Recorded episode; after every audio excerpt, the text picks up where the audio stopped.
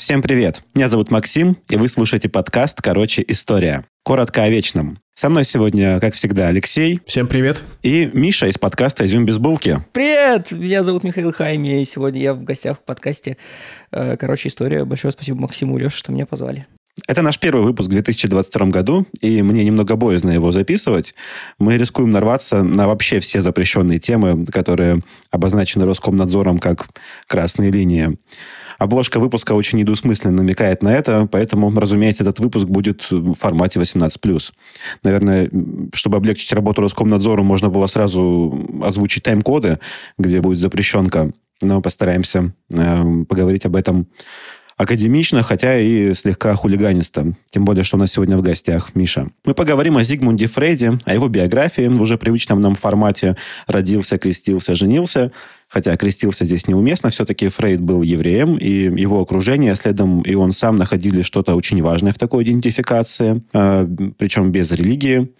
Э, ну, об этом нам расскажет Алексей. Следом я расскажу вам о методе Фрейда и фрейдизме, а затем мы с Мишей обсудим слабые места классического психоанализа и где же Фрейд ошибался. И это для меня, кстати, большой сюрприз, о чем мы будем говорить. Я думаю, что у нас будет такой фритолк в каком-то смысле.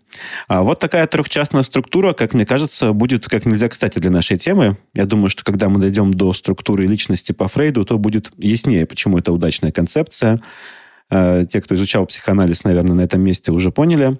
Ну и, конечно, несмотря на то, что у нас есть план выпуска, мы будем перебивать друг друга местами. Фрейд изобрел то, что называется методом свободных ассоциаций, и это как нельзя лучше нам подходит. Вообще о Фрейде можно говорить очень много. Если бы мы поставили себе задачу представить его так, чтобы э, вы, слушатели, его знали как облупленного, то у нас бы не вышло, потому что он столько всего написал, что читать и обсуждать это можно всю жизнь. Утверждения, которые делает Фрейд, подчас экстремально смелые, часто это аксиомы, которые нужно просто принять на веру. И в зависимости от этапа жизни, от испытаний, которые Зигмунд Фрейд переносил в соответствующее время, его убеждения менялись. Он окружал себя то поклонниками, то критиками, то людьми, которые совмещали в себе эти две стороны. Э, иногда он изгонял кого-то из числа своих учеников или любимчиков. И поэтому, когда мы пытаемся выделить что-то общее, какой-то скелет, на котором все это держалось, то сталкиваемся с тем, что в деталях Фрейд от нас убегает.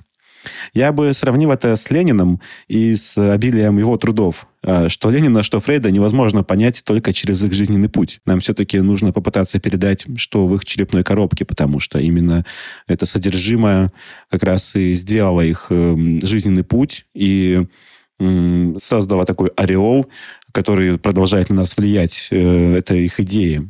Ну и биография нам все равно необходима. Ну что, поехали?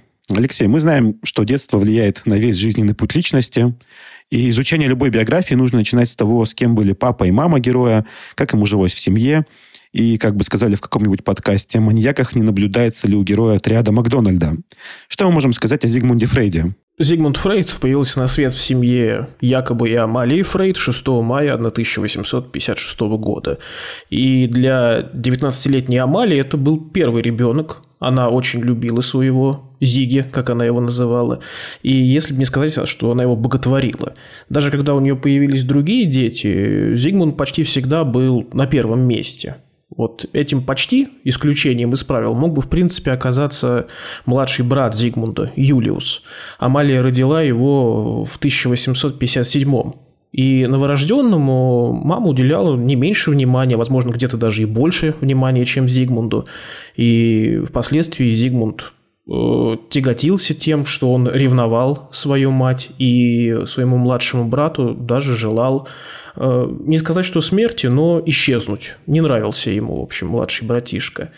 Э, ну, по неизвестным обстоятельствам Юлиус, младший брат Зигмунда, прожил всего лишь полгода и как бы вот так получилось, что Зигмунд потом тяготился и тем, что брат неожиданно скончался. Я бы хотел уточнить на этом моменте. Э, мы, мы вот эти вот моменты о том, что Фрейд э, ревновал э, кого-то, что он был любимчиком, это в основном по его собственным записям. Да, да, именно так. Мы на самом деле знаем, что детские воспоминания, они изменчивы, и э, мы, мы их иногда можем придумать и верить в них. Ну и вообще э, исторический метод, он так против нарративных источников, но в данном случае нам нужно это понимать, потому что вот эти все автобиографические сведения, они дают хорошее представление и о том, кто такой Фрейд и почему он потом написал то, что написал. Ну да, и в принципе нельзя исключать возможности того, что он сам старался когда-то подгонять свои воспоминания к тому, о чем он впоследствии будет говорить в своих научных трудах.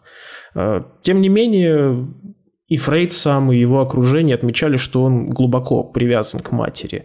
И Фрейд говорил, что он ревновал ее едва ли не каждому, кто так или иначе оказывался с ней рядом. Но вот парадоксально складывается то, что в основных трудах Зигмунд Фрейд очень редко упоминает о своей матери. Вот тот же Эрих Фром, неофрейдист известный, он отмечает в своей книге, что в толковании сновидений Фрейда всего лишь два сна посвящены так или иначе матери, хотя как бы Фром не сомневается, что есть основания полагать, опытный сновидец Фрейд все-таки видел намного больше снов, просто по какой-то причине он не стал их включать в свою книгу. Эм, с отцом у Зигмунда Фрейда установились более противоречивые отношения. То есть для якобы Фрейда брак с 19-летней Амалией, получается, был третьим по счету. Э, сам мужчина был вдвое старше своей супруги, у него за плечами была целая жизнь. У него был бизнес по торговле тканями, уже взрослые дети, которые своими детьми обзавелись. И рождение Зигмунда Якоб Фрейд встретил достаточно спокойно, без какого-то ликования. Но, тем не менее, нельзя сказать, что Зигмунд собственному отцу был безразличен. Якоб, например, привил мальчику любовь к чтению, а также ну, вообще, в принципе, делал все возможное, чтобы Зигмунд получил достойное образование. А, тем не менее, в 1859 году, когда Фрейду было три года, а, бизнес его отца прогорает, и семья начинает ну, такое вот небольшое скитание по Германии, Австро-Венгрии. А, сначала они в Лейпциге бывают, потом э, перемещаются в Вену, причем поселяются в Вене в таком достаточно злачном, можно сказать, месте, в районе Леопольдштадт. Это очень такой примечательный район, который помимо еврейского населения был населен цыганами, беженцами, проститутками, бедняками и всякими разными маргиналами. Ну, то есть обстановка, в общем, сами понимаете, какая. Конечно, в этом районе вот, ну, и встречались обеспеченные люди, но подавляющее большинство определенного контингента. И для юного Зигмунда жизнь в Леопольдштадте оказалась ну, такой вот травмирующей стадии жизни, можно сказать. Он вот даже сам напишет потом, что с юных лет я познал беспомощность бедности и постоянно боюсь ее. Но Нельзя сказать, что Фрейды в те времена прозябали прямо уж совсем беспросветной бедности. Тем более вскоре дела у отца Зигмунда вроде бы как даже наладились. Тем не менее, вот это оставило прям достаточно большой отпечаток на психике Фрейда. И действительно, если мы потом посмотрим на дальнейшую его биографию, с бедностью он так или иначе боролся, ну, едва ли не до конца своей жизни. Я тут хочу сказать э, пару моментов таких, уточнить, э, на которые потом могут обратить внимание э, по поводу имени Фрейда. Дело в том, что в немецком языке фамилия читается как Фройд, но в русской традиции установилось уже называть его Фрейдом. В принципе, мы можем в этом выпуске говорить как придется, как получится. Я не знаю, какого мнения Миша по этому поводу, как Миша будет это имя озвучивать, но я думаю, что будет более уместным говорить Фрейд. Ну и, скажем так, он не совсем Зигмунд, он Сигизмунд, можно вообще сказать, до такой степени, потому что как бы проживал он вообще сначала на территории э, нынешней Чехии, во Фрайберге. То есть, ну, я не думаю, что, конечно, на это прям стоит обращать сильное внимание и пенять на то, что вот Фройд, не знаю. Ну, кстати, Сигизмунд, да, многие там говорят, правильно его называть Сигизмунд, Швома Фрейд. Но по факту эта запись была в документах о рождении и больше не встречается нигде. Дома все-таки, как ты уже сказала, его называли Зиги, а не Сигизмунд. Простите, я вставлю свои первые пять копеек. Э, мне кажется, каждый раз, когда вы говорите Зиги, я все время думаю, что это Зиги Стардаст. Мы вроде как обсуждаем не Дэвида Боуи, такие Зиги. Я такой, чего? Очень необычно. Я думаю, что от ведущего подкаста «Изюм без булки» невозможно было не услышать комментарий о Дэвиде Боуи. Да, спасибо большое. А, спасибо. Продолжим. Тягостей добавляло и происхождение Фрейда. Ну, как бы нетрудно догадаться, я думаю, что все это знают, что он был евреем. И в середине XIX века, хотя как бы австрийские власти относились к евреям более-менее лояльно и на уровне государственном антисемитизм уже, ну, можно, в принципе, сказать, что не приветствовался, по крайней мере, такой яростный. Но вот в народе традиционно во всех бедах винили евреев. И как бы неважно, был ли еврей банкиром, вот, или каким-нибудь бедняком. А, вот что Фрейд, в принципе, напишет в будущем о некоторых своих беседах с отцом на тему происхождения. А, мне было 10 или 12 лет, когда отец начал брать меня с собой на прогулки и беседовать со мной о разных вещах. Так, однажды, желая показать мне, насколько мое время лучше, чем его, он сказал мне – когда я был молодым человеком, я ходил по субботам в том городе, где я родился, в праздничном пальто с новой хорошей шляпой на голове. Вдруг ко мне подошел один христианин, сбил мне кулаком шляпу и закричал «Жид, долой с тротуара!» «Ну и что же ты сделал?» – спрашивает Фрейд. «А я перешел на мостовую и поднял шляпу», – ответил отец. Отец рассказал эту историю Зигмунду Фрейду, когда тому было, собственно, 12 лет. И вот э, именно с этой историей Фрейд в дальнейшем как бы будет э, говорить о своем глобальном разочаровании в отце. И то есть орел большого и сильного человека окончательно испарился в глазах Зигмунда. Он, в принципе, как бы, ну, э, авторитету отца бывало очень часто перечил в каких-то там своих поступках. Но вот эта история окончательно добила авторитет отцовский. И с тех пор Фрейд начинает себя ассоциировать с Ганнибалом, который по заветам отца бросает вызов римлянам и должен им успешно мстит э, за свой поруганный семитский народ. Здесь небольшая э, историческая ремарка. В Австро-Венгрии это было время такой внезапной либерализации. Император хотел упрочить свою власть, но реформы вывернулись неожиданным образом, и парламент стал многопартийным, э, и вот эта либерализация привела к тому, что множество евреев стали переезжать в Вену. И э, вроде бы на политическом уровне, как Алексей сказал, антисемитизм э, порицался, но в народе он далеко не был изжит, и, как мы знаем, затем это приведет к весьма печальным последствиям. Слушайте, я тоже ставлю комментарий, можно? Я хочу сказать, что кроме э, бытового э, антисемитизма, э, евреям было доступно не так много профессий, и они могли заниматься только теми видами творчества, которые были, во-первых, разрешены для иудеев, например, ростовщичество, например, банковские услуги, потому что долгое время в средневековой и Европе Возрождения христианин не мог дать христианину денег в долг. Это мог делать только э, иудей. И плюс ко всему, э, иудеи, как и в Российской империи, могли заниматься э, ремеслами. И врачевание долгое время было ремеслом. У бабки болит зуб, надо прийти и дать ей кусок, не знаю, коры пожевать за зуб. Вот такое ремесло. И когда Зигмунд выбирает врачевание, он выбирает для себя очень чистую область науки, неврологию, он э, не занимается грязной э, хирургией, он не работает с роженицами, он выбирает очень чистенькую вещь, которая одновременно удовлетворяет всем потребностям. Он, во-первых, признан в обществе, потому что он иудей, который занимается чем-то таким ремесленным врачеванием. Но внутри этого врачевания находит самое чистое и самое высокое из того, что может себе найти, именно неврологию. Фрейд был способным молодым человеком, то есть в 9 лет он поступает в гимназию, в 17 он ее с отличием оканчивает. Это человек, который интересовался активно литературой, философией. А, он поступил в Венский университет, и долгое время он не может определиться со специальностью. То есть он ходит на разные лекции, семинары, но до сих пор как бы, ну, до, тех, до той поры не понимает, вот, чем ему все-таки хочется заниматься как оказалось. Вот. Э, он даже начинает интересоваться активно зоологией, определенных результатов достигает, он исследовал речных угрей. И можно, в принципе, сказать, что исследовательский, как вот Миша говорил, такой чистый труд, можно сказать, очень нравился Фрейду. Он хотел бы, в принципе, продолжать заниматься исключительно исследовательской работой. Но по совету своего куратора э, Фрейд был вынужден оставить чистую научную деятельность. Я тоже хочу про Угре сказать. Блин, я жду момента.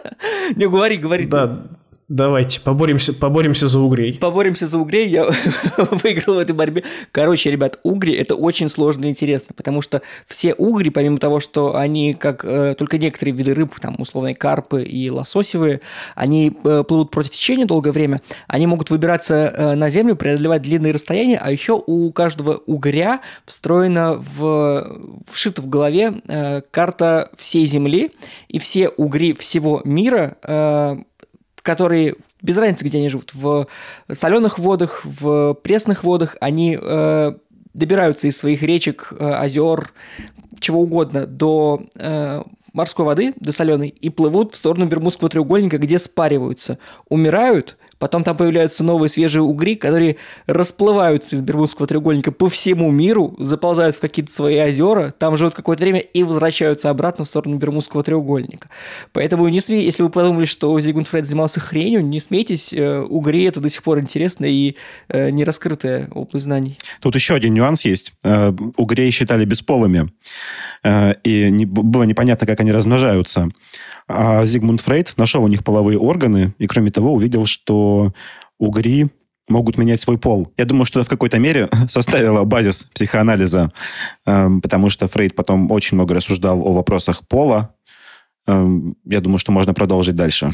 Ну, в общем, Фрейд нуждался очень сильно в деньгах, а карьера ученого, занята исключительно исследованиями, ну, она не сулила ничего достойного. На ту кафедру, где он хотел работать, там, насколько я почитал, вакансии были заняты аж на 20 лет вперед, то есть ему действительно ничего такого не светило. А тут еще он, Фрейд познакомился с Мартой Бернейс, и для женитьбы, и для семейной жизни, как, ну, как бы тоже не странно, нужны средства. И, собственно, по совету своего куратора Фрейд начинает пробовать себя в практической медицине, он пытается заниматься хирургией, быстро перегорает к этому делу, переключается на неврологию, и, в принципе, в неврологии он достигает достаточно ну, хороших результатов. Ведь, например, именно Фрейду принадлежит первая классификация детского церебрального паралича. После работы в неврологическом отделении он поступает э, в психиатрическое отделение Венской больницы, публикует несколько научных трудов. И вот в это время Фрейд ну, как бы работает, отдает себя работе без остатка. И, к сожалению, признание он, ну, скажем так, не получает. По крайней мере, того признания, какое вот он себе представлял в голове. Депрессивный настрой и проявление депрессивных состояний все чаще и чаще одолевают Фрейда. И, возможно, вот отчасти из-за депрессии, отчасти из-за желания признания в научном мире, Фрейд начинает изучать свойства кокаина. Как бы мы вот этого никуда не денемся от этой истории. И к началу 20 века Зигмунд Фрейд уже как бы плотно сидел на этом наркотике, страдал от частых головных болей, сердечных приступов и в силу своей частной практики подсадил на этот наркотик ну, определенное количество пациентов. Потом, конечно, он уже раскаялся в том, что вот он был неправ, но до того момента, пока научному миру не стало известно о вреде кокаина, Зигмунд Фрейд был ярым сторонником терапии с помощью этого препарата. Да, ребят, Зигмунд Фрейд страдал раком десен. Не употребляйте наркотики. Наркотики – это плохо. Продолжаем наш разговор. А, глотком свежего воздуха для Фрейда стала стажировка в Париже. В 1885 году Фрейду удается выиграть конкурс между, среди молодых ученых и врачей э, и отправиться на, собственно, учебу во Францию к известному психиатру Жану Шарко. Фрейд был уверен, что вернется э, в Австрию великим ученым и сможет излечить вообще всех нервно больных, какие ему только попадутся. Но и практика во Франции действительно принесла ожидаемые Фрейдом плоды. По возвращению из поездки он женится на Марте Бернейс и начинает частную практику и собственных наблюдений, переосмысления идей Шарко, коллег Шарко, оппонентов Шарко, постепенно зарождается то, что, в принципе, потом назовут психоанализом. Э, в 1895 году выходит книга «Исследование истерии», которая, в принципе, ну, очень многими признается такой первой ласточкой нового течения в психиатрии, собственно, того же самого психоанализа. Но, тем не менее, новаторские идеи Фрейда, о которых Максим нам сейчас будет пламенно рассказывать, э, изначально были приняты штыки и, в принципе, даже оскандалены. И вот это вот время э, Зигмунд очень сильно тяготился, проживал с тягостью это время. А 23 октября 1896 года умирает Якоб Фрейд, его отец. И переживания на фоне смерти отца, ну, неудач на научном поприще приводят к развитию у Фрейда страшного невроза. Э, Зигмунд начинает заниматься самоанализом, чтобы понять глубинные причины своего вот этого расстройства. И пережитый опыт подталкивает его на написание книги «Толкование сновидений». Книга, кстати, тоже по выходу не стала какой-то научной сенсацией. Вот. Ее раскусили намного позже. А Фрейд называл эту книгу своим, в принципе, главным трудом жизни. А популярность Фрейда как ученого и практикующего врача росла постепенно, с 1902 года двигателем этой популярности стал клуб «Психологическое общество по средам», который объединил друзей Фрейда, пациентов и ну, некоторых э, врачей, которые впоследствии будут э, ну, можно сказать, последователями Фрейда, активными или не, или не очень активными. А в 1908 году клуб этот уже стал э, называться Венское психоаналитическое сообщество. Конечно, для нашего времени это было бы очень смело, когда э, пациенты тусят вместе с терапевтами и с поклонниками метода. Это, ну, мне кажется, прям too much. Слушайте, э, мне кажется, есть такая внутренняя шутка у многих э, психотерапевтов, психиатров о том, что э, самый лучший брак – это брак между э, врачом и пациентом. Ох, ну, Ирвин Елом, наверное, бы не согласился с этим. Да, да, да, это как бы такой чер- черный юмор. Очень черный, да. А, ну что, я думаю, что пора переходить к описанию метода психоанализа э, и рассказать, что это из себя представляло. Э, на самом деле, в это время даже раньше, э, в конце 19 века у нас появляется Дарвин, в 20-х годах 20 века у нас появляется квантовая механика, теория относительности появляется, и вот все эти идеи, они воспринимаются в штыки изначально, ну, по крайней мере, критически. На самом деле это, это время развития науки, и Фрейд, э, он хочет попасть в эту струю. Он считает, что он должен стать великим ученым. К тому же задатки как бы у него все есть все-таки.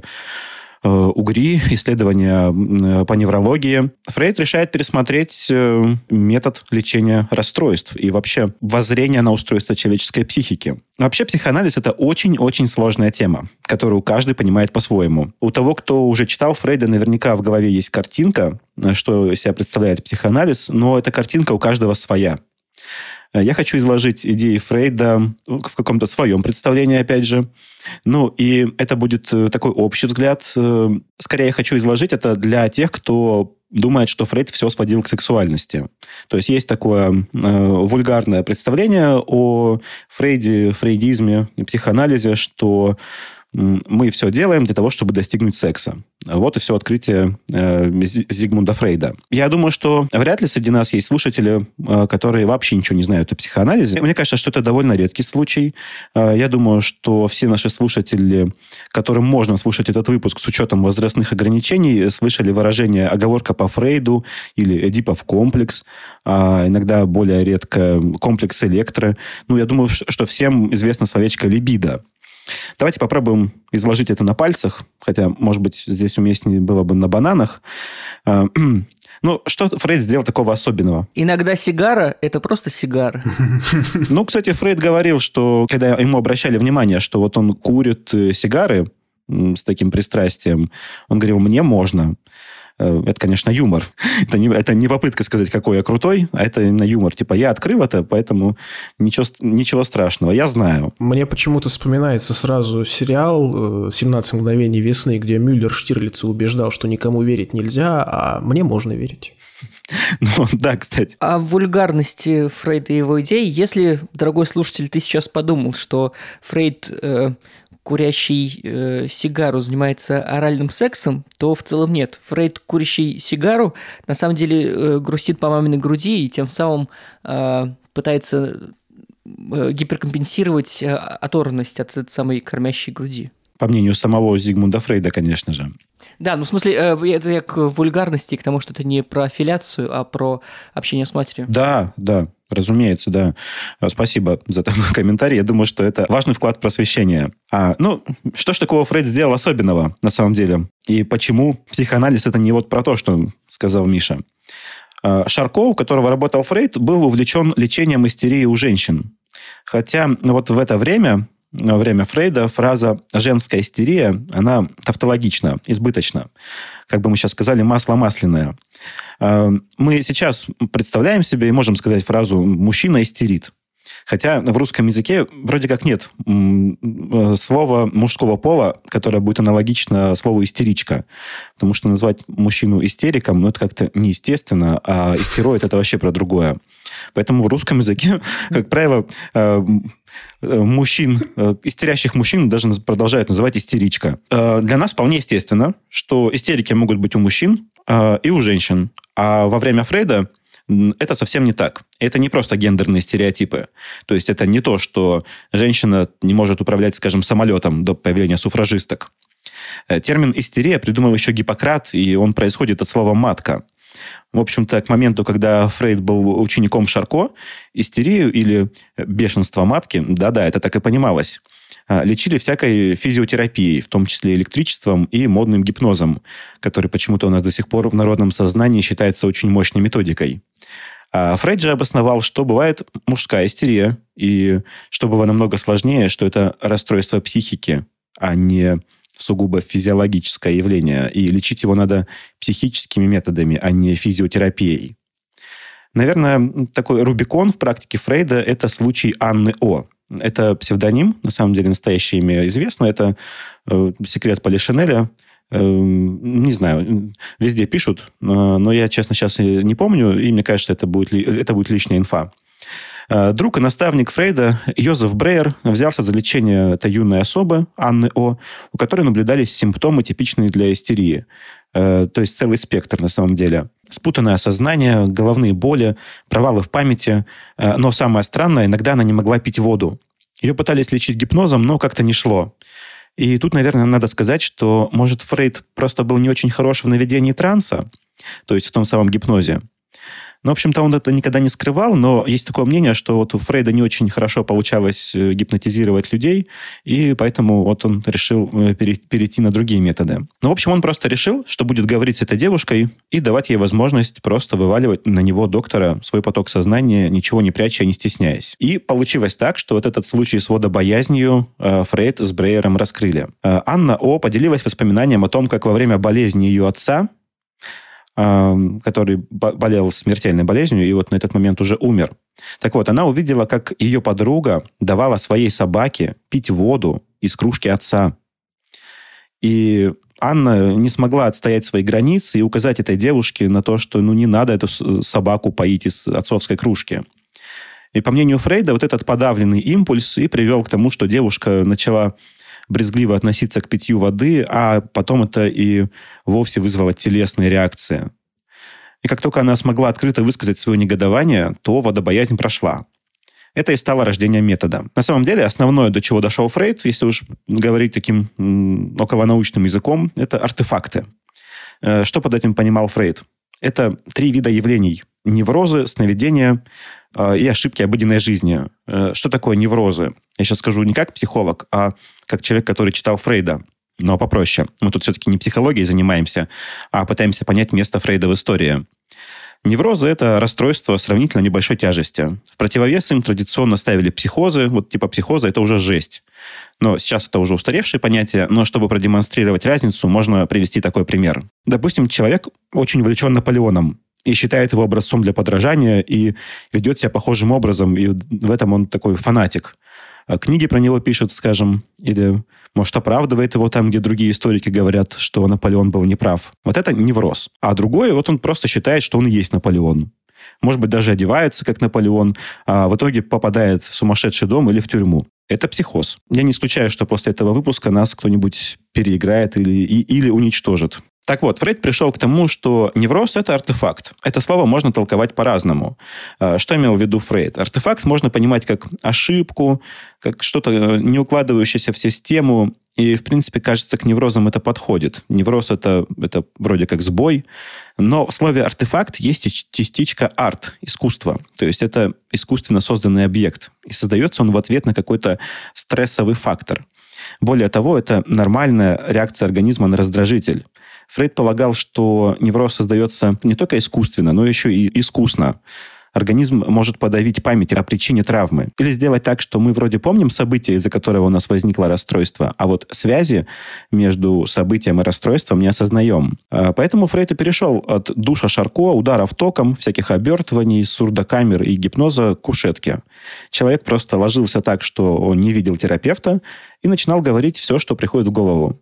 Причем, как говорил Фрейд, если кажется, как будто какая-то мысль явно лишняя или ненужная, не имеет отношения к неврозу, но лезет в голову, то ее нужно в первую очередь озвучить. Причем обязательно. Вот. Иногда пациент э, может остановиться в своем рассказе, то есть э, он как будто испытывает импульс замолчать и больше на эту тему не говорить, ему не нравится, неприятно. А, или тело как-то реагирует на это. И вот тут, по мнению Фрейда, и заключается самое важное. Это означает, что пациент и врач нащупали какие-то границы, и с этим уже нужно работать. А, в общем-то, понятно, что психоанализ в этом варианте – это работа не столько терапевта, сколько пациента. Ну, или как минимум обоих участников. И это классика психоаналитики. Но на сегодняшний день, насколько я знаю, так почти никто не практикует. Э, я думаю, что Миша чуть позже расскажет, какие вопросы к этому методу есть. Э, но на самом деле, пока мы не перешли к критике, я думаю, можно поговорить о заслугах. И, наверное, главная заслуга Фрейда, как по мне, он заставил э, психологию пойти по другому пути. Он сделал ее менее физиологичной. Да, это, это далеко от науки, но Фрейд сам признавал, что человеческую психику на Э, вот этом этапе истории невозможно описать строго научным языком. Он пытался сделать это. Он написал трактат, который называется «Набросок психологии». Он пытался его уничтожить, потому что считал, что у него вот не получается при помощи науки объяснить э, человеческую психику. Тогда ведь еще даже не было представления о том, как работают нейроны. Хотя Фрейд, как физиолог э, под руководством Брюки и Чарльза Шерингтона, наблюдал исследования ганглиев у речного рака и подступился к нейронам и синапсам. Еще один э, важный вклад Фрейда в современную культуру – структура личности. Э, все слышали, наверное, про «я», «оно», «сверх-я». В общем-то, по мнению Фрейда, это можно описать как вот такую троичную структуру. Я – сознательная часть личности, а сверху и снизу ее терзают две собаки. Эм, внизу это оно, это телесное, куда загоняются наши подавленные эмоции, воспоминания. Это то, на что сознание не может повлиять. А сверх-я – это часть психики, где живут идеалы, совесть, но еще и запреты. Фрейд полагал, что вот это все формируется в процессе воспитания ребенка, но в основном в тот период, когда мы уже можем говорить, когда нам уже доступна речь, но потом мы забываем этот период, когда мы уже говорили. А, и, наверное, наш рассказ по своей трехчастной структуре напоминает то, как Фрейд видел устройство личности. Алексей изложил рассказ об осознанной части жизни Фрейда. Это я, эго. Я говорю о методе. Это оно. Наверное, это, это то, что мы обычно не осознаем. А Миша будет заниматься критикой. Это, это сверх я. Спасибо. Вот так вот, Миша.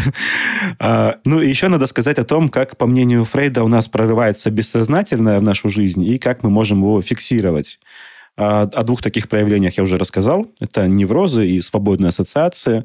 Третье – это сны, о которых Фрейд написал книгу, э, про которую Алексей уже говорил, «Толкование сновидений», провальную книгу. Есть мнение, что название «Толкование сновидений» было провокацией, чтобы книга лучше продавалась. Но даже если так, то маркетинг был провальным. Э, еще один путь – это творчество. Тут все понятно, я думаю. Но есть еще одно проявление, которое имеют в виду, когда говорят оговорка по Фрейду. Например, вот как Фрейд описывал, председатель открывает заседание и говорит, объявляю заседание закрытым. Это значит, что его это заседание уже успело задолбать, хотя еще не началось. Или, например, обсуждают чиновники какой-нибудь контракт для госнужд, один из них говорит пропажа вместо продажа. Думаю, тут объяснять не надо. И Фрейд полагал, что если вы теряете какую-то вещь, то для того, чтобы ее найти, надо в первую очередь не бросаться лазить по ящикам и заглядывать под ковры, а разобраться со своими внутренними проблемами, что вас терзает. После чего, вероятно, вещь будет лежать там, где и лежала. Ну и так далее. Э, если вы вышли во двор и обнаружили, что забыли ключи от машины, на которой собирались поехать на работу, то, вероятно, вам не очень-то и хотелось ехать на эту работу. На самом деле, сейчас психоанализ классический по Фрейду – это уже такое забронзовевшее явление. Э, в практике, сколько я знаю, оно практически не применяется. Э, сейчас в психоанализе работают э, люди, которые туда много всего довнесли, в том числе первые ученики Фрейда, что-то довносили. Кого-то из них Фрейд откровенно прям ненавидел и исключал из числа своих учеников. Но, тем не менее, психоанализ развился во что-то совершенно другое. И, наверное, о причинах, почему психоанализ э, сейчас можно воспринимать только как э, культурный пласт, мы поговорим с Мишей. Йоу-йоу, здорово. Меня зовут Миша Хайми. Я веду подкаст «Изюм без булки». Он тоже про историю, но еще и про культурологию и Фредди Меркури. Спасибо Максиму и Леше, что меня позвали. В этом выпуске я отвечаю за критику Зигмунда Фрейда. Местами я буду его шпынять и кекать вместе с вами, а местами буду восхищаться. Ну, конечно, по большей части кекать и издеваться. Поэтому, если я каким-то образом обижу ваши чувства кеком или грубым описанием серьезных состояний, прошу выразить вашу позицию у меня в Инстаграме или в личке. Э, потому что для меня лучше научиться разговаривать тактично в 31, чем никогда. Ссылки будут в описании. Да, ссылки в описании. Переходите, посмотрите мой подкаст. Мне будет очень приятно увидеть, что кто-то пошел и послушал. А вам, может быть, это будет э, интересно и полезно. Э, я надеюсь. Мы с вами все, и, и мы с Максимом и Лешей, и ты, дорогой слушатель, становимся жертвой и заложником идей Зигмунда Фрейда, накопленными в нашей культуре. Э, в СССР многие социальные науки или не существовали вообще, или были настолько зависимы от партии, что их изуродовали до неузнаваемости. И психология – это одна из них. Психиатрия, конечно, была, и неврология была, но то, что сейчас является психологией и особенно психотерапией, просто отсутствовало. С развалом СССР появилась одновременно и нормальная наука психология, и огромный объем фильмов и книг из тех мест, где науку не ставили на паузу. А, знаете, как фильм «Фантомас» с Луи де Финесом? Для французов это пародия на страшилки про серийных убийц и маньяков. Но этих первоначальных фильмов про серийных маньяков в СССР не было. Поэтому для СССР э, второсортный фильм с Луи де Финесом – это глоток воздуха. Психоанализ Зигмунда Фрейда, на мой взгляд, точно такое же бессмысленное и безвкусное подобие настоящей науки, которая развивалась после смерти Зигмунда Фрейда. Но к нам с вами пришла в практически неизменном виде из Соединенных Штатов Америки, где психоанализ э, был очень популярным способом э, объяснить практически все, что происходит с душой человека. Безусловно, метод, который живет уже сто лет, обзавелся исключениями и заплатками к оригинальной теории, которая помогает ему оставаться на плаву.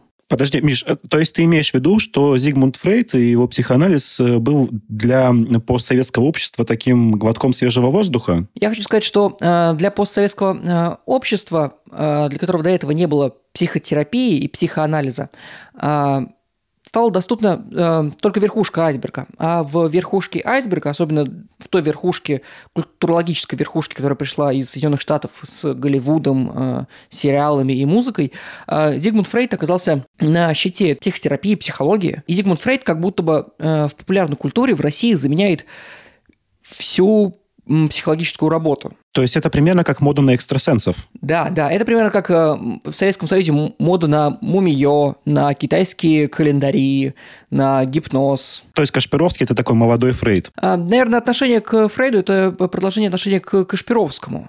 Но поскольку э, Кашпировский был, очевидно, шарлатаном, и за его идеей ничего не стояло, то когда люди думают о Фрейде, очень часто думают о большой психологии, которая продолжала развиваться. А, мы тут еще не говорили, как Фрейд закончил свою жизнь, э, но он умер в 1938 году. И прошло 80 лет после смерти Фрейда, и прошло больше 100 лет с даты публикации его основных работ.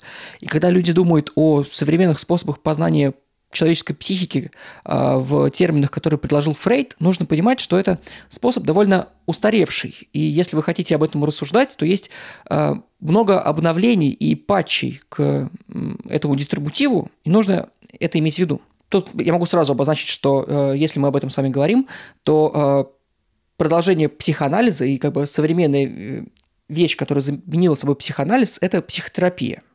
Например, э, когнитивно-поведенческая психотерапия. И если вы вдруг хотите узнать больше о том, как сейчас э, современная наука подходит к тем же вещам, к которым Зигмунд Фрейд подходил на рубеже 19-20 века, то вы можете погуглить что-нибудь про психотерапию. Про КПТ. Про КПТ, да. Э, когнитивно-поведенческая терапия она называется. У Зигмунда Фрейда есть три главные идеи, э, о которых я буду дальше э, говорить. Это работа со снами, детская сексуальность и бессознательное.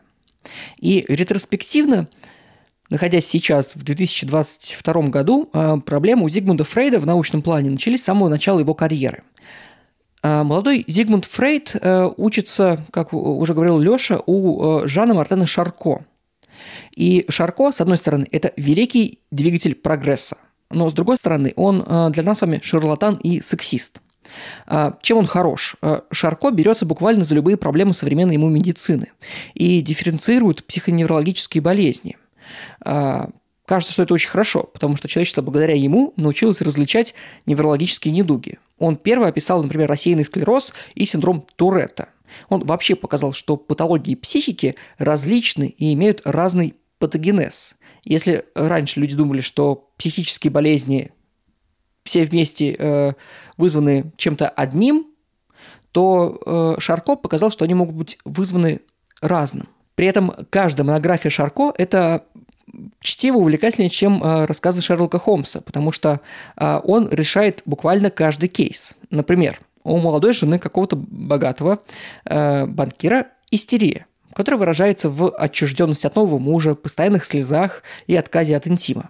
Шарко придумывает свой известный душ. Вы его знаете, душ Шарко. Э, он в Советском Союзе был максимально распространен в основном потому, что э, Бехтерев был большим фанатом Шарко. Даже сейчас, если вы будете гуглить пансионат, там везде будет душ Шарко. Ты когда сказал о том, что э, Шарко решает практически любую проблему, у меня первая ассоциация такой, знаешь, House MD. Да, но только если э, доктор Хаус, он там по-настоящему лечит людей, то э, Шарко делать немножко по-другому. Сейчас я об этом расскажу. Сначала про душ закончу.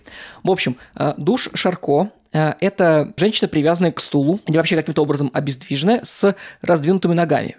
А душ Шарко – это мощная струя воды, направленная ей в пах. И это способ лечения истерии, который, в общем-то, э, нацелен на то, чтобы у женщины случилась малая смерть.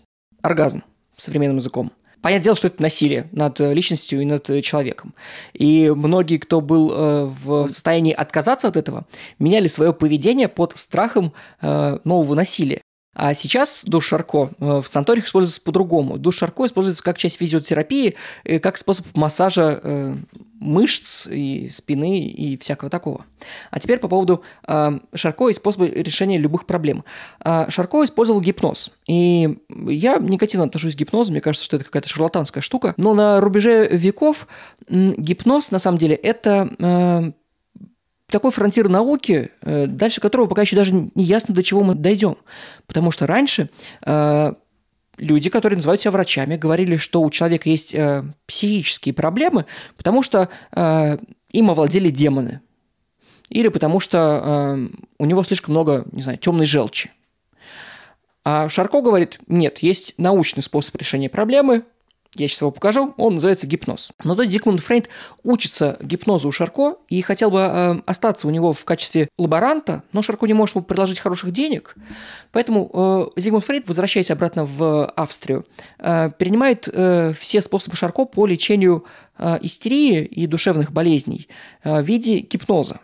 Но тут уже ребята до меня сказали, что Зигмунд Фрейд не очень сильный э, гипнотерапевт, гипнолог, как-то гипнотизер. Но дело в том, что гипноз э, – это ну, для меня, вы можете, если для вас по-другому, прийти ко мне в Инстаграм и сказать, высказать свое мнение.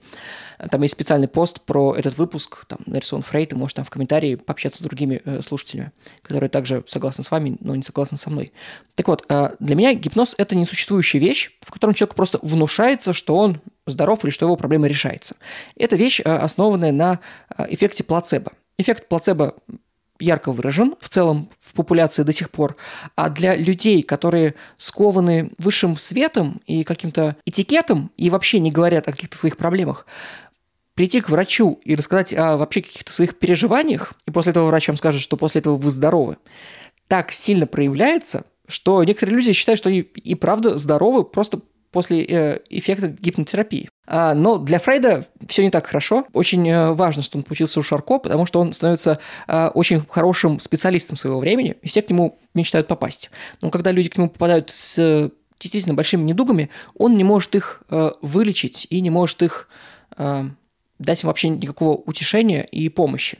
И в этот момент он придумывает ту вещь, за которую хочется поставить ему класс, если бы он был в одноклассниках и публиковал бы там свои фотки. А, он придумывает э, разговорную терапию. Он сажает человека на кушетку и предлагает ему просто выговориться. И для некоторых людей это удивительным образом работает – даже сейчас э, я готовлюсь к этому выпуску, э, смотрел обзоры метаисследований о том, является ли психоанализ действенным методом. Если никакая из разговорных практик не применяется к одной группе, а к другой группе применяется любая разговорная практика, даже метод свободных ассоциаций, то она все равно показывает э, улучшение состояния у человека. Так вот, мы говорим с вами про 1900 нулевые, десятые, двадцатые года. Как такового способа э, решения проблем у психологов еще не существует. И Фрейд, поскольку ничего рядом нету, вдруг оказывается молодцом, потому что его метод начинает работать. Поскольку он хочет э, продолжать заниматься наукой, он начинает к каждому своему пациенту относиться как к подопытной крыске. Он э, каждый э, свой случай пытается обратить в кейс, как это делал Шарко. Только Шарко был профессором, и у него выборка из пациентов была очень большая, недостаточно большая по современным меркам, но много больше, чем у Зигмунда Фрейда. А, потому что Зигмунд Фрейд ставит себе очень э, высокий прайс э, за каждый час своей работы, чтобы хоть сколько-то быть на плаву. И к нему могут прийти только совершенно конкретные люди, которым это по карману. Это люди либо из высшего общества, либо люди, которые очень много зарабатывают.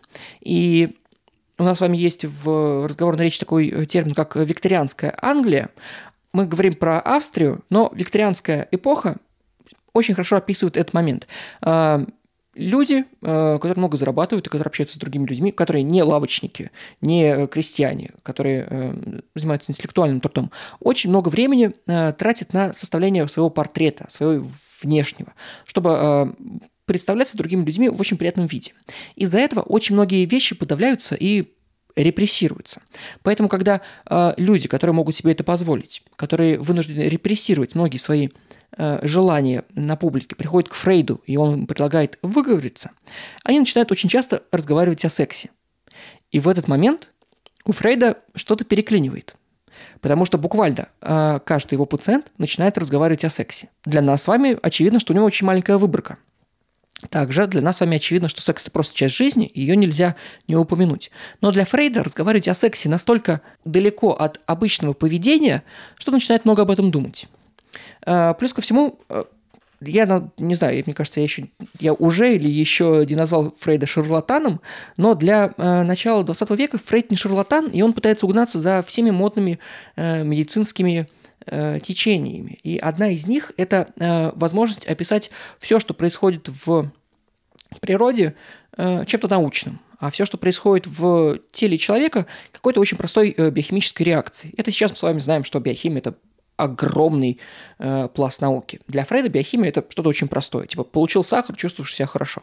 И он пытается э, с точки зрения каких-то простых биохимических процессов э, описать мысли человека. Он может описать практически любую мысль, кроме мысли о сексе. Потому что мысль о сексе э, вызывает очень часто желание у человека, который э, ее думает и проговаривает. И исходя из этого, Фрейд думает, что секс патологичен – он думает, что все мысли хороши, нормально могут существовать, но мысль о сексе патологична, потому что она вызывает влечение и желание.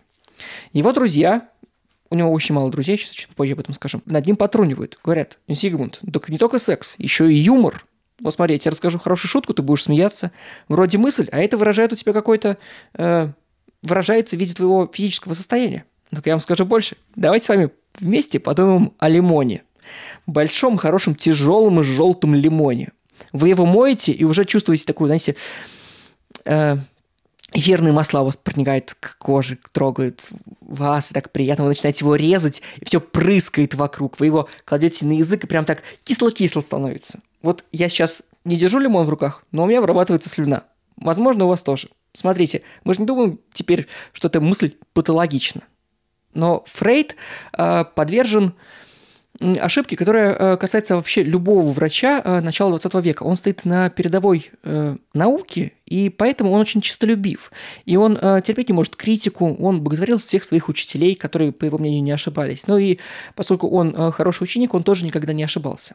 Поэтому он берет идею о патологии секса и начинает ее развивать. Развивая эту сексуальную идею, он думает о главных эрогенных зонах человека – и выделяет три из них. Это рот, оральное, это э, анус и анальное, и это э, гениталии и либо генитальное, но Фрейд использует слово фаллическое. И на основе этих трех эрогенных зонах он описывает их развитие у каждого человека. При этом Фрейд не то чтобы собирает группу подопытных, он просто теоризирует об этом, и э, поскольку он э, немного знает о науке по сравнению с нами, просто с людьми, которые ходили в современную школу, он не знает, что такое confirmation bias. Confirmation bias – это ошибка выжившего. Эм, это такая когнитивная особенность, в которой вы начинаете э, каждый э, новый аргумент подстраивать под свою теорию. Теория верна, вы думаете, и теперь вы видите какой-то новый аргумент, такой, ну, это подтверждает теорию, начинаете его докручивать.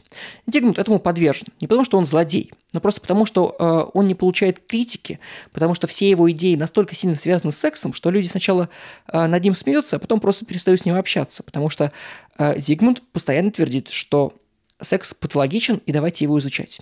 Так вот, а, он а, обращается к трем главным эрогенным зонам и теоризирует о том, как они появляются.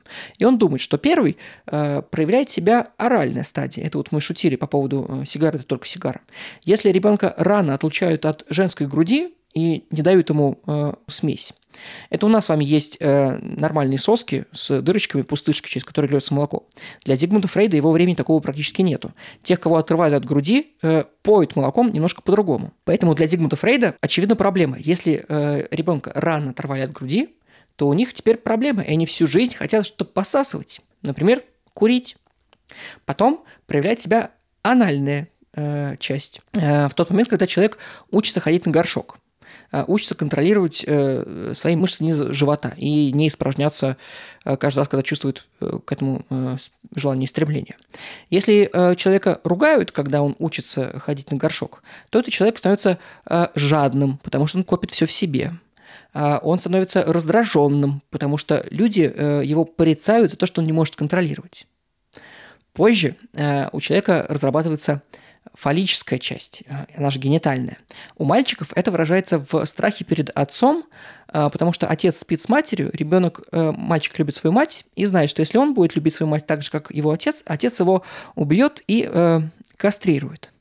А у девочек вырабатывается, почему это называется фаллическая, а не генитальная, у девочек вырабатывается э, на всю жизнь зависть к мужчинам, потому что у них есть пенис. Поэтому это фаллическое называется. Тут нужно сказать, почему вообще out of nowhere пришла идея о том, что мужчина появится и кастрирует вас.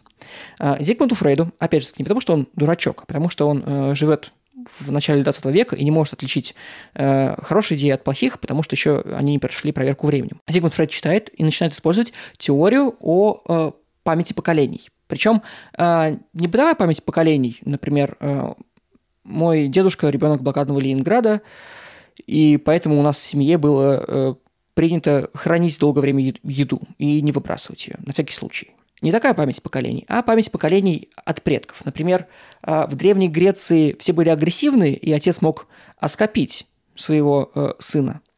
Поэтому мы до сих пор испытываем страх перед мужчиной, перед своими отцами, э, мол, они могут э, нас вами Э, отрезать там половые органы. А, например, если у мальчика э, не вырабатываются вовремя гормоны, и он запаздывает в развитии в пубертате, то это происходит из того, что э, индивид испытывает проблемы с восприятием опыта из э, ледяного периода.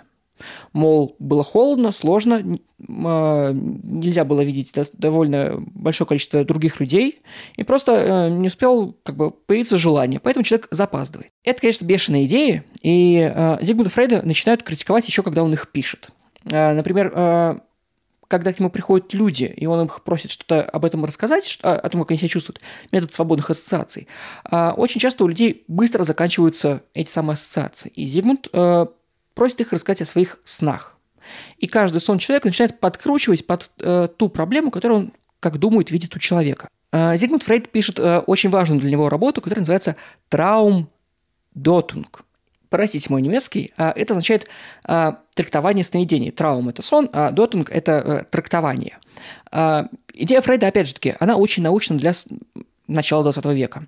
У человека есть что-то невысказанное, что ему является во снах потому что в течение дня он должен себя контролировать, вот во сне он себя не контролирует, и видит э, что-то свое истинное. Чаще всего, по мнению Фрейда, люди там видели секс просто потому, что его пациенты часто э, о нем говорили, а Фрейд думал о сексе как о чем-то патологическом.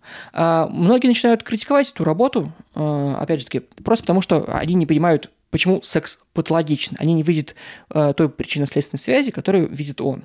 И многие его ученики, последователи, приятели и люди, с которыми он общается, а, берут многие идеи Фрейда, но убирают из них, допустим, детскую сексуальность, которую я вам рассказал. Например, так делают Юнг. Юнгу нравятся э, мысли Фрейда, ему э, нравится их критиковать, думать о них. Не в смысле критиковать, дум, говорить, что они плохие, а находить контраргументы.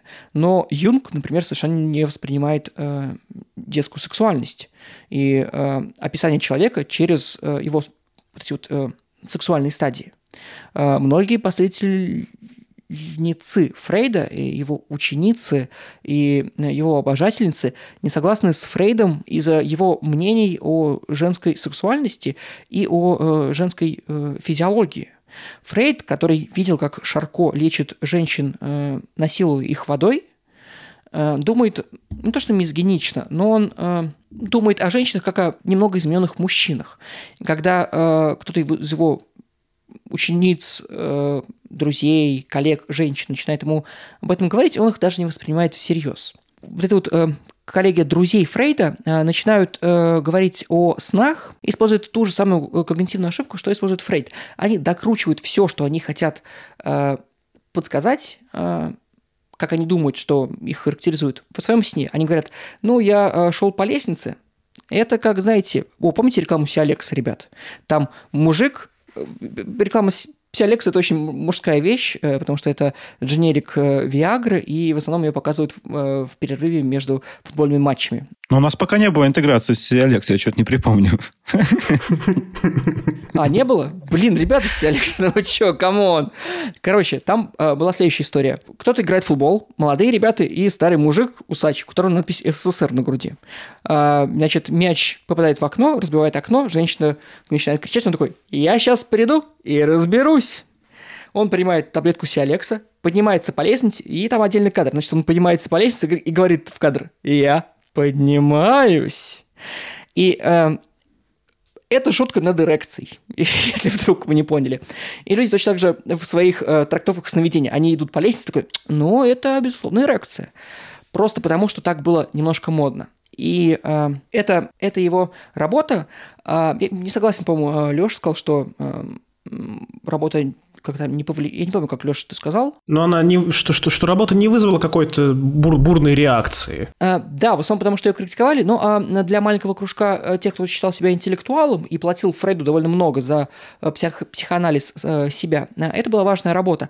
Настолько важная, что Артур Шницлер, драматург, писатель, тоже еврей, тоже австрияк и тут тоже живет в Вене, э, пишет э, свою э, новеллу о снах, амажируя к работе Фрейда. Работа Фрейда, я специально ее прочитал по-немецки, называется Траум Детонг, что-то там, блин, ребят, очень сложно, извините. А, а новелла о снах называется Траум Новелле. Роман «Новелла о снах» э, вам очень известно э, в качестве э, базы к сценарию фильма «Широко закрытыми глазами». Вот я как раз хотел спросить про это. Да, новелла о снах. Ну, «Широко закрытыми глазами» происходит в 90-е в США, а новелла о снах первоначальная. Кстати, я читал, ну, странная штуковина, не то, что я вам рекомендую, но забавно почитать. Она публикуется в 20-е, а там следующий сюжет. Мужчина не может понять, он спит или не спит, он преследует какую-то красивую женщину, она приходит в какой-то старинный заброшенный замок, кажется, и там происходит оргия. Он хочет участвовать в оргии, но он туда не приглашен, и его собираются убить. Но чтобы его не убивали, женщина просит убить ее вместо него, а, и он просыпается. И он не может понять, то ли э, это правда, то ли это неправда, и мучается этим. Это как раз-таки к вопросу о том, что э, насколько сильно Фрейд влиял или нет. Если вы видели широко закрытыми глазами, то вы, ребят, смотрели очень фрейдистскую штуковину. А третья большая часть э, в работах Зигмунда Фрейда э, – это бессознательность и проблема с бессознательным.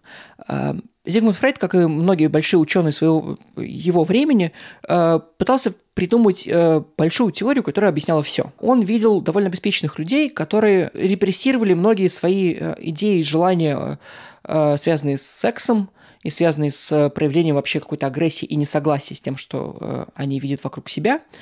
И Фрейд задавался вопросом, почему люди не проявляют свои желания.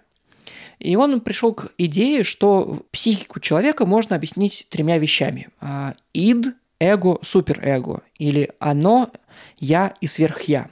Или кроманьонское животное, которое хочет ударить человека любого пола и его изнасиловать, э, реальный я, который находится здесь, и э, что-то божественное. Что-то божественное, очевидно, не хочет ничего этого сделать. Но поскольку человек э, живет в реальном мире, ему приходится балансировать между этим. И он э, рисует как будто бы шкалу, где э, сначала идет э, оно, ид или вот этот кроманьонец, потом есть реальный я, а потом есть сверх-я, суперэго, э, что-то, нечто очень моральное. И вот я, реальный человек находится в середине, и он разрывается между одним и другим проявлением каких-то простых мотивов и проявлением очень сложных мотивов. Но это, скажем, по горизонтали, а по вертикали у человека есть нечто осознанное и бессознательное. И Зигмунд Фрейд привносит вообще э, в простой бытовой э, язык э, слово «бессознательное». Зигмунд Фрейд считает, что человека можно охарактеризовать по случайным вещам, вот как по методу свободных ассоциаций, о которых говорил Максим. Современная наука говорит немножко о другом. Бессознательное существует, но существует когнитивно бессознательное. Это означает, что очень много вещей, которые каждый из вас, дорогие слушатели, делает, вы делаете это на автомате. Вы на автомате дышите. Вы на автомате держите рот закрытым, поджимая челюсть. Вы на автомате ходите, вы, думаете, вы сидите на кухне, думаете, надо в комнату. Вы просто идете в комнату, вы идете к дивану, не думая об этом. Точно так же вы можете думать о каких-то э, делах, связанных с работой, или там, с какой-то Excel, или с каким-то письмом, которое нужно написать начальнику, как будто бы на заднем плане, э, не формулируя эту мысль очень строго у себя на переднем плане, как будто бы э, на экране компьютера, вы ее не держите, но знаете, что там, рендеринг этого видео или обсчет сложной Excel, он идет фоном. Современная наука говорит о бессознательном примерно в таком ключе. Для Фрейда бессознательное может быть любое. Это бессознательное может быть из э, покон веков. То есть можете бессознательно желать вашу мать, потому что не знаю, в времена Древней Греции как будто бы э, было нормально э, проявлять э, сексуальность примерно как у шимпанзе Бонобо, у всех со всеми. При этом вы можете не испытывать полового влечения к своей матери. Но Зигмунд Фрейд, подверженный confirmation bias, говорил, что вы просто не стараетесь применять его метод. Вы просто не понимаете, насколько он хорош и все объясняет. При этом у вас может быть даже не быть таких идей. Но Фрейд и его очень ярый последователь э, будут вас в этом утверждать. Э, тут я еще хочу сказать, я уже сейчас ближусь э, к завершению, хочу сказать, что Зигмунд Фрейд э, существовал примерно как мы с Максимом и Лешей такие, знаете, локальные популь... Не знаю, как сказать. Лидеры мнений. Инфлюенсеры. Да, спасибо. Спасибо большое. Спасибо большое, ребят.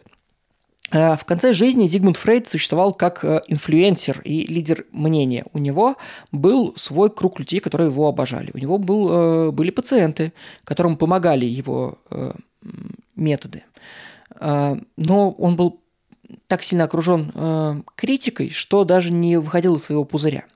А, к концу жизни он э, переезжает из Австрии, э, боясь преследований а, от э, фашистов и переезжает в Англию. К этому моменту в Англии и в Соединенных Штатах Америки уже существуют школы психоанализа, которые зарождаются там в 20-х годах 20 века.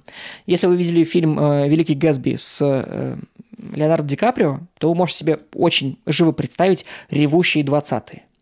Ревущие 20-е – это какой-то прообраз сексуальной революции, которая произойдет в Соединенных Штатах в 60-е, а у нас с вами в 90-е. Люди вдруг познают свою сексуальность.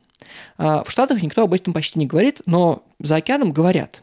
И Фрейд начинает э, переводиться. Многие его ученики начинают на этом зарабатывать. Они приезжают в Штаты, где все мечтают узнать, что такое можно идти нам рассказать о сексе около научное, потому что как будто бы просто говорить о сексе это э, очень э, вульгарно, а вот говорить с научной точки зрения это очень даже хорошо. И в Штатах моментально, там есть рынок, то, что сейчас называется психотерапией. Там очень быстро открываются э, школы подготовки э, психоаналитиков, и там э, очень быстро э, создается э, рынок людей, которые хотят узнать в какой стадии они застряли, в оральной или анальной, что они испытывают к своему отцу, что к своей матери. Более того, э, Соединенные Штаты переживают момент, э, второго демографического перехода, мне кажется. Там э, очень быстро растет уровень жизни. Вдруг становится можно тратить деньги на себя и познавать мир вокруг. И поскольку вот просто так подвернулось, что ученики Фрейда там открывают свои школы, это становится частью жизни, частью культуры, которая существует. Э, при этом это очень забавно существует, это очень э, финансово очень выгодная вещь, потому что э, э, сеансы стоят от среднего до, до дорогого. Сеансы нужно делать рекомендуется делать 4-5 сеансов в течение недели, и на сеансы нужно ходить несколько лет.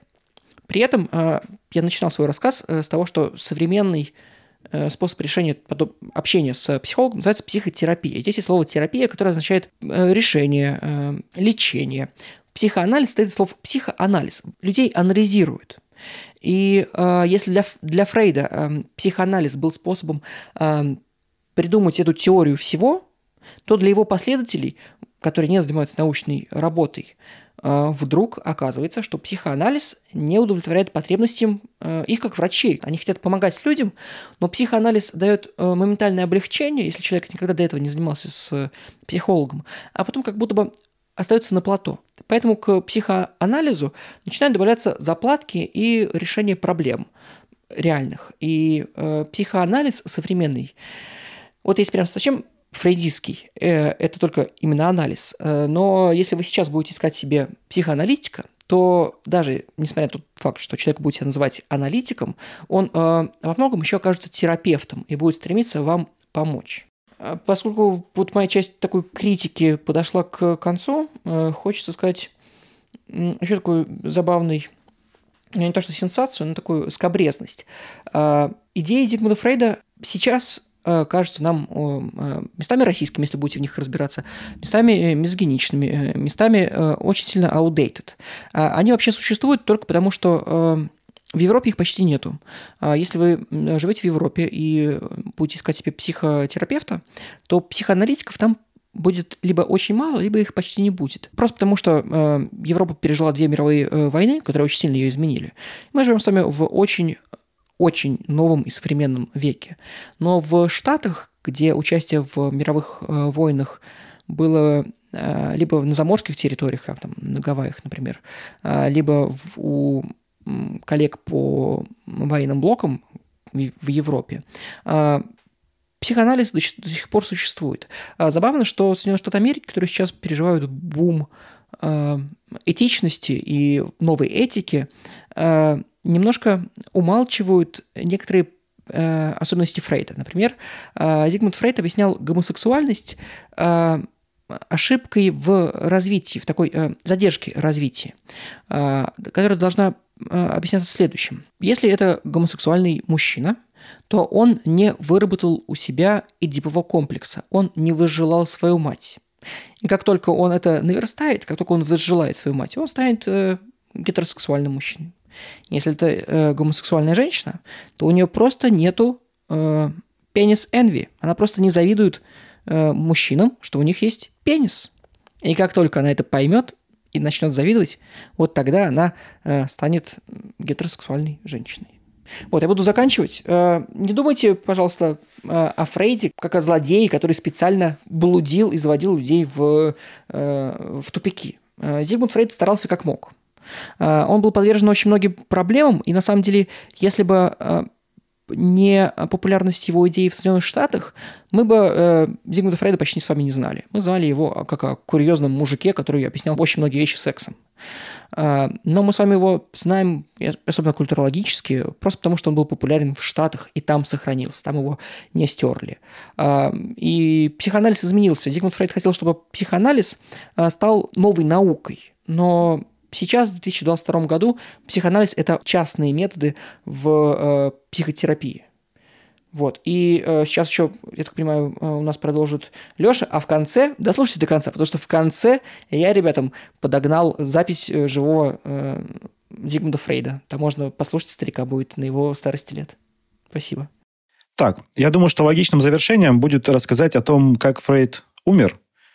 Э, и, ну, и закончить таким образом изложение его э, биографии. Ну, в принципе, в принципе, да. Подобно тому, как Первая мировая война разделила жизнь Европы на до и после, также, собственно, произошло и с жизнью самого Фрейда. А, после Первой мировой, Великой войны клиентов у него стало намного меньше. А, в психоаналитическом сообществе, которое он создавал, ширился раскол. Собственно, это то, про что говорил Миша, что Фрейд не принимал критику по большей части своей. И некоторых своих учеников, которые как бы, ну, считали его таким э, патриархом, если мы будем говорить про терминологию самого Фрейда, они ну, рассматривали его как достаточно авторитетного человека, не соглашаясь при этом с некоторыми его э, научными изысканиями, он этих людей от себя постепенно удалял сам или как бы ну, сделал все то, чтобы они уходили э, самостоятельно. Э, из-за нехватки средств Фрейд был вынужден э, использовать отложенные на старость деньги, собственно, бедность, о которой мы говорили в самом-самом начале, который боялся Фрейд, она постепенно наступала на него, но Э, можно сказать, что не успел захватить его полностью, потому что, во-первых, высвободившееся от пациентов время он посвящал исследовательскому труду, собственно, тому, чем он хотел заниматься с самого начала своей научной и профессиональной деятельности. Э, благодаря этому, собственно, он получил порцию еще огромную порцию своей популярности. И, собственно, та книга, про которую главный его труд толкования или трактовка сновидений, собственно, тогда она действительно уже стала более популярной, чем в самом начале по выпуску этой книги. А в 1930 году Зигмунду Фрейду вообще присуждают литературную премию имени Гёте, э, и о психоанализе узнают вообще ну, просто огромное количество людей. Но, правда, это награда литературная была омрачена смертью матери Фрейда. Ну а потом в Германии пришли к власти нацисты. Началась дискриминация евреев, и книги Фрейда ну, постепенно объявили дегенеративной литературой. Э, потом произошел аншлюс с Австрией, но Зигмунд Фрейд до последнего не хотел уезжать из этой страны. Как бы для него последней каплей стал арест любимой дочери Анны – ее допрос в гестапо, и как бы вот все, это было той точкой невозврата. Но при этом Фрейду как бы было очень тяжело выехать из Австрии, потому что э, нацисты не хотели его отпускать и запросили за выезд этого человека ну просто баснословные деньги. Интересно то, что, про что говорил Миша, что вот Фрейд э, баснословную популярность получил в Соединенных Штатах. За Фрейда, можно так сказать, вписывается чуть ли не сам Рузвельт президент, президент США Рузвельт по поводу того, что вот надо как-то вывести этого человека, не оставлять его в Германии, потому что наследие у него достаточно богатое. А, но получается все это как бы только с политических, политическое давление, а, собственно, деньги, которые требовали нацисты за выезд Фрейда, судила семье Фрейдов э, ученица э, Фрейда Мари Бонапарт, собственно, как бы, ну, фамилия, вы понимаете, откуда.